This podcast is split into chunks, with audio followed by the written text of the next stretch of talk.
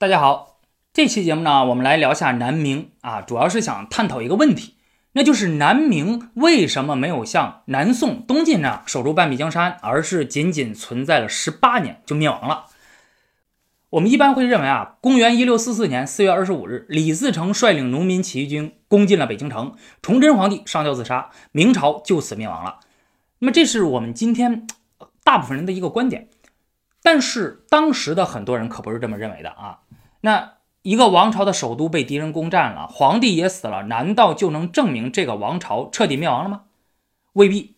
你比如，呃，晋朝和宋朝啊，也是首都被敌人攻占了，皇帝被俘虏了，但是这两个王朝的皇室成员和王朝的支持者在南方又重新建立起了这个王朝，这就是东晋和南宋，并且延续了上百年。在一六四四年的时候，虽然李自成率军攻进了北京城啊，迫使崇祯皇帝上吊自杀。并且控制了黄河流域的大片土地以及长江流域的部分地区，但是当时淮河以南的大部分地方，明朝的半壁江山啊，还是由忠于明朝的官员所控制的。这些人拥立明朝的宗室成员，先后成立了好几个政权啊，比如弘光政权、隆武政权，还有永历政权等等。那这些政权就被合称为南明。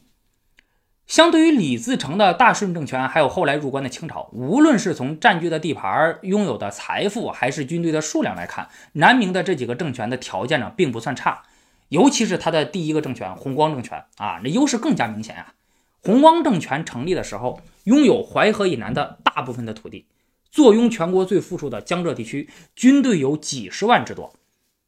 然而，弘光政权仅仅存在了一年，就被清朝灭亡了。整个南明存在了也不过十八年而已，那南明哎，为什么就撑不住呢？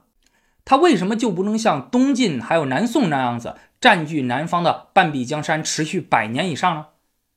接下来啊，我们就来分析分析啊，这个由于啊南明的政权比较多，所以这期节目呢，我们就先来讲南明的第一个政权弘光政权。我们在探究弘光政权迅速覆灭的原因前，需要先了解下弘光皇帝曲折的继位历程。那因为造成弘光政权灭亡的最主要的几个原因啊，其实都可以从弘光皇帝的继位的历程之中找到根源啊，甚至可以这样说：要是弘光皇帝当初可以顺利继位的话，那么弘光政权也绝对不至于这么快灭亡。崇祯皇帝死了之后，位于南方的明朝的大臣的当务之急就是要拥立新的皇帝继位。理想状态那自然是拥立太子啊，或者崇祯其他的儿子啊，这是最好的。但是他们当时都被大顺军给俘虏了，没能逃出北京城啊。因此呢，那就只能从明朝的藩王之中选择了。从血缘亲疏的角度来看，当时有资格继承皇位的是福王朱由崧、惠王朱常润、贵王朱常营，还有陆王朱常方啊。其中呢，福王朱由崧拥有诸多的优势条件，是最有资格继承皇位的。首先，福王、惠王、贵王是崇祯的爷爷万历的直系子孙，而陆王呢是万历兄弟的儿子，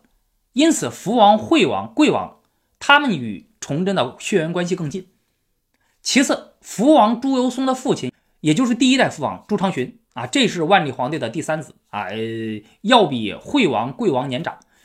在当时立嫡立长的继承观念的影响下，无疑福王是占优势的。第三，按照辈分。惠王、贵王是崇祯皇帝的叔叔，福王是崇祯的堂兄。按照兄终弟及的继承原则，那么福王显然更为合适啊。当然，这里实际上是弟中兄己。第四，贵王、惠王此时在广西，距离明朝的流都南京比较远，而福王却近在淮安啊。在当时紧急的情况之下，显然福王能够迅速继位。正是由于这样的优势条件，不少大臣才纷纷支持福王继位。你可能会问了啊，那既然如此的话，福王继位顺理成章，哎，那就按规矩办吧，对吧？还有什么可以争议的问题吗？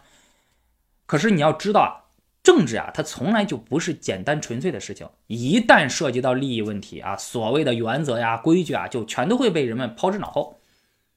当时南方的官员，还有士绅中的一部分东林党人啊，比如钱谦益。就是迎娶了秦淮八艳之一的柳如是的那个人，强烈反对由福王继承皇位啊，理由冠冕堂皇啊，说是立君立贤，陆王比福王要贤明，所以应该立陆王为皇帝。其实呢，这个只是借口而已。东林党人之所以反对由福王继位的真正的原因是呢，福王的父亲，也就是第一代福王朱常洵，他是万历皇帝最喜欢的儿子。那当初万历本来其实是希望立朱常洵为太子的，可是东林党人因为朱常洵不是长子而极力反对，最后迫使万历放弃了这个想法。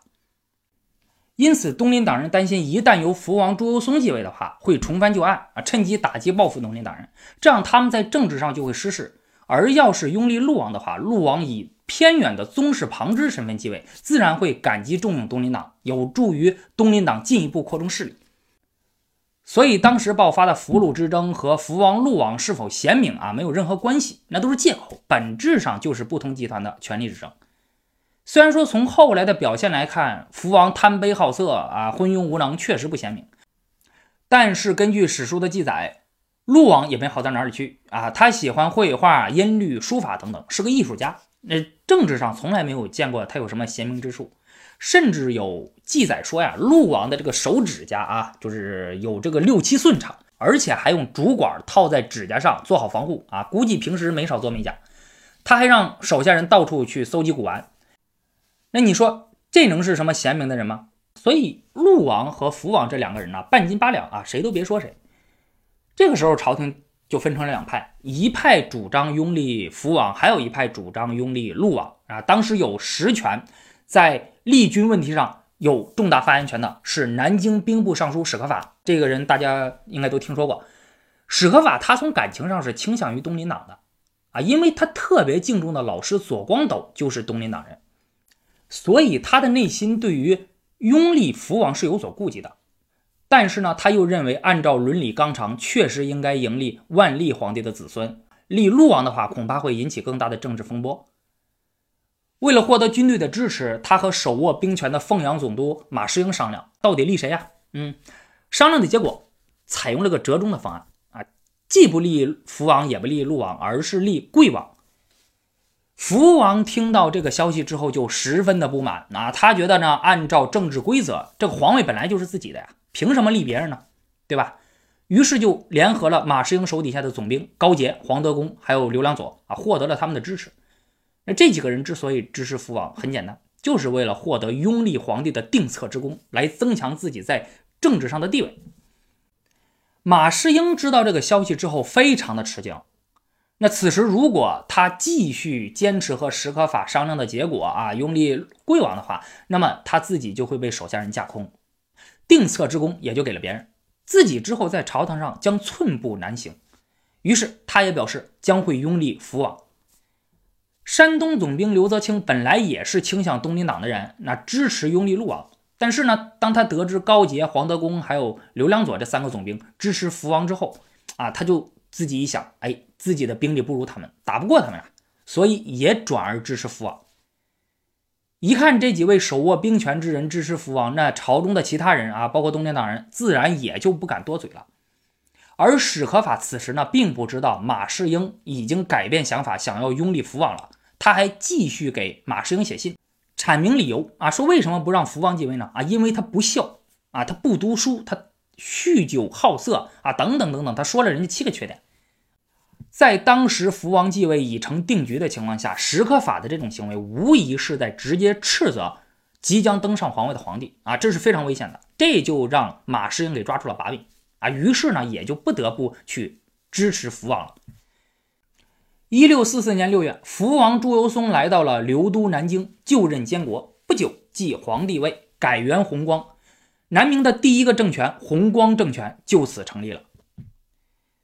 从弘光皇帝的继位历程之中呢，可以看出来，东林党人其实是不愿意由他继位的啊，只是因为受到武力胁迫，没办法，才最终同意。因此，在弘光皇帝继位之后，一些东林党还有附社人士利用南明三大案质疑弘光皇帝的继位合法性，希望把他赶下台。南明三大案指的是妖僧大悲案、伪太子案，还有同妃案。这三个案子看似彼此之间没有什么关联，但是其背后却反映出当时一些人对于弘光皇帝继位不满的政治环境。妖僧大悲案指的就是一个法名大悲的和尚呢，他自称是明朝亲王啊，在兵乱之中没办法做了和尚，在审讯之中，他称陆王才是继承皇位的最佳人选，最后呢就因假冒亲王之罪被处斩了。伪太子案，一个少年自称是崇祯皇帝的太子，经过验证之后呢，发现是假的。那本来这个事儿可以到此为止了，其实也没什么大事儿，对吧？但是，一些东林党附身人士趁机就散布流言蜚语啊，说这位少年其实是真的太子，弘光皇帝为了保住自己的皇位，故意说是假的。结果，就关于这个少年是不是真的太子的这个话题，就在朝内外引起了广泛的讨论啊！人们在不断的去探索这个问题。童妃案指的是河南有一位姓童的妇人，自称是福王朱由崧啊，也就是现任的弘光皇帝当年的继妃，在战乱之中呢，和福王失散了。啊，于是地方官员就把他护送到了南京。那弘光皇帝一看，这哪是我媳妇儿啊，对不对？那就坚决否认啊，认为她肯定是假冒的。后来经过审讯之后啊，就发现这位妇人的回答是错漏百出啊，那证明她确实就是假冒的。这个本身也不是什么呃值得深入探讨的一个问题。但是当时的一些东林党附身人士啊，就抓住这个机会，就又开始造谣了啊，又开始作妖了。就有人就是认为说，这位姓童的妇人就是弘光当年的妃子啊。弘光之所以不认，那就是因为这位弘光皇帝并不是真正的福王，而是假冒的。他之所以否认姓童的妇人的身份，就是怕被认出来。啊，你看这脑洞开的啊！大家可以看到，这南明三大案跟弘光皇帝都是有关系的。东林党附社人士在南明三大案中的这些言论呢，他的目的就是在于质疑甚至否认弘光皇帝的继位合法性啊，把他赶下台。除了针对弘光皇帝本人的这种造谣之外，东林党人还开始抨击马士英、阮大铖等弘光皇帝的支持，导致从万历皇帝开始的党争呢，在南明也继续延续了下去。洪光皇帝很清楚呢，自己不受东林党人的喜爱啊，所以他继位之后，其实是更加依赖和重用当初支持自己上台的人，比如马士英啊、四镇总兵等等，这就更加引起了东林党人的不满。他们觉得自己在政治上失势了，于是不断的攻击马士英、阮大铖是阉党、专权乱国。马士英、阮大铖这两个人啊，虽然算不上是什么好人啊，确实可能不是什么好东西。但是你要说他们是阉党啊，那也是无中生有的。那根据相关史书记载啊，那马士英他一开始其实是倾向于东林党复社的，而且他在上台之后，也希望能够联络东林党复社的骨干人物一起合作，共赴国难。但是由于马士英后来转而支持福王继位，加上他启用了与东林党素来不和的阮大铖，啊，就就关于阮大铖和东林党为什么不和呢？那这这个也是一笔烂账啊。其实也并不都是。阮大铖的锅，那但是呢，双方就是闹掰了啊。这个马士英呢，他用了阮大铖，那自然就引起了东林党的强烈不满，必欲除之而后快。东林党附设的朝野人士出于门户之争和权力之争，不断攻击马士英、阮大铖等人，而后者呢，那也不是好惹的，并非是良善之辈啊。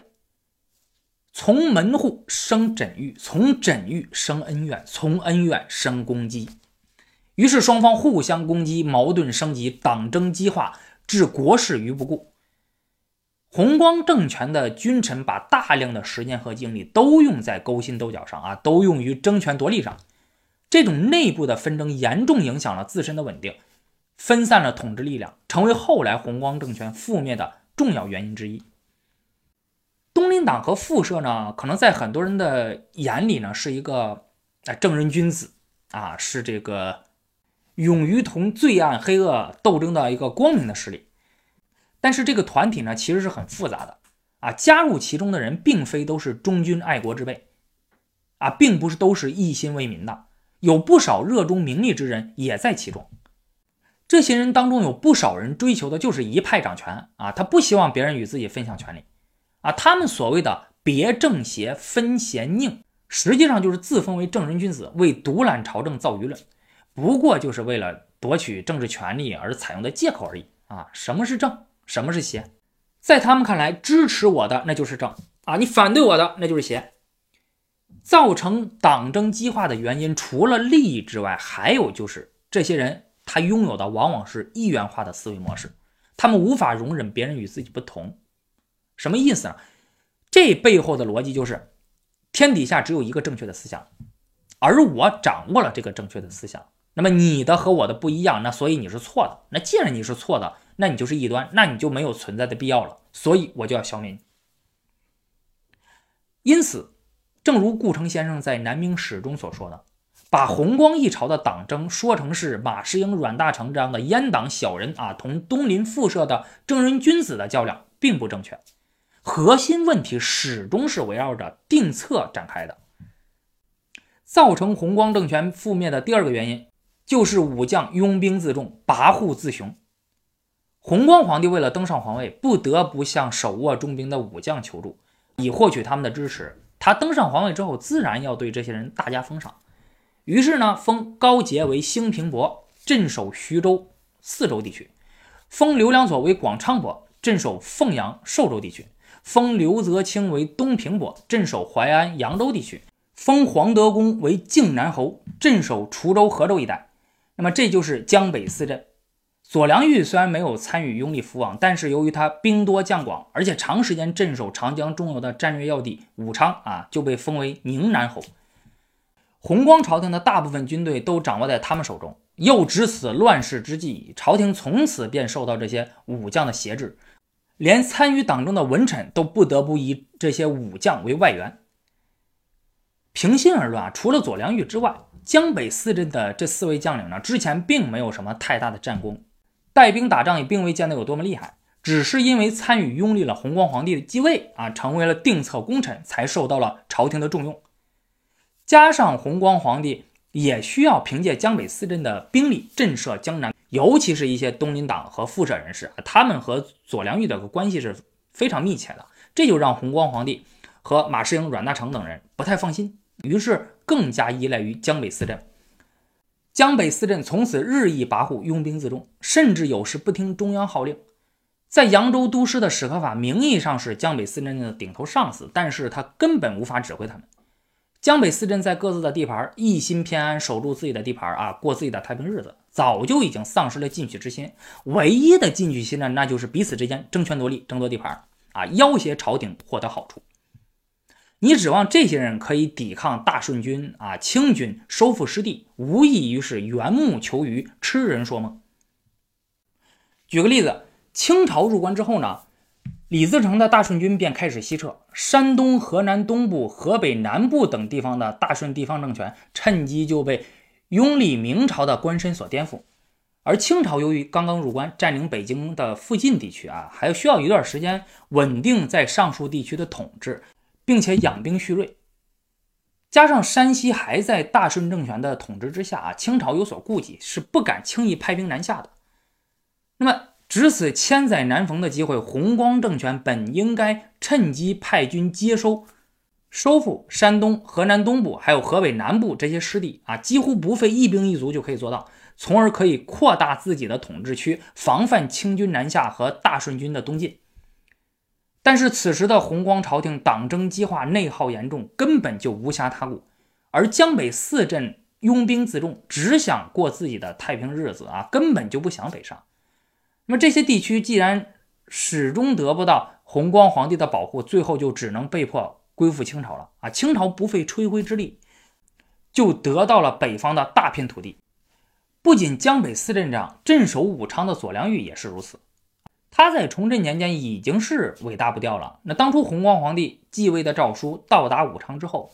他因为倾向于东林党啊，不希望福王继位，一度拒绝接诏。后来还是在其他人的劝说之下，才勉强接受的。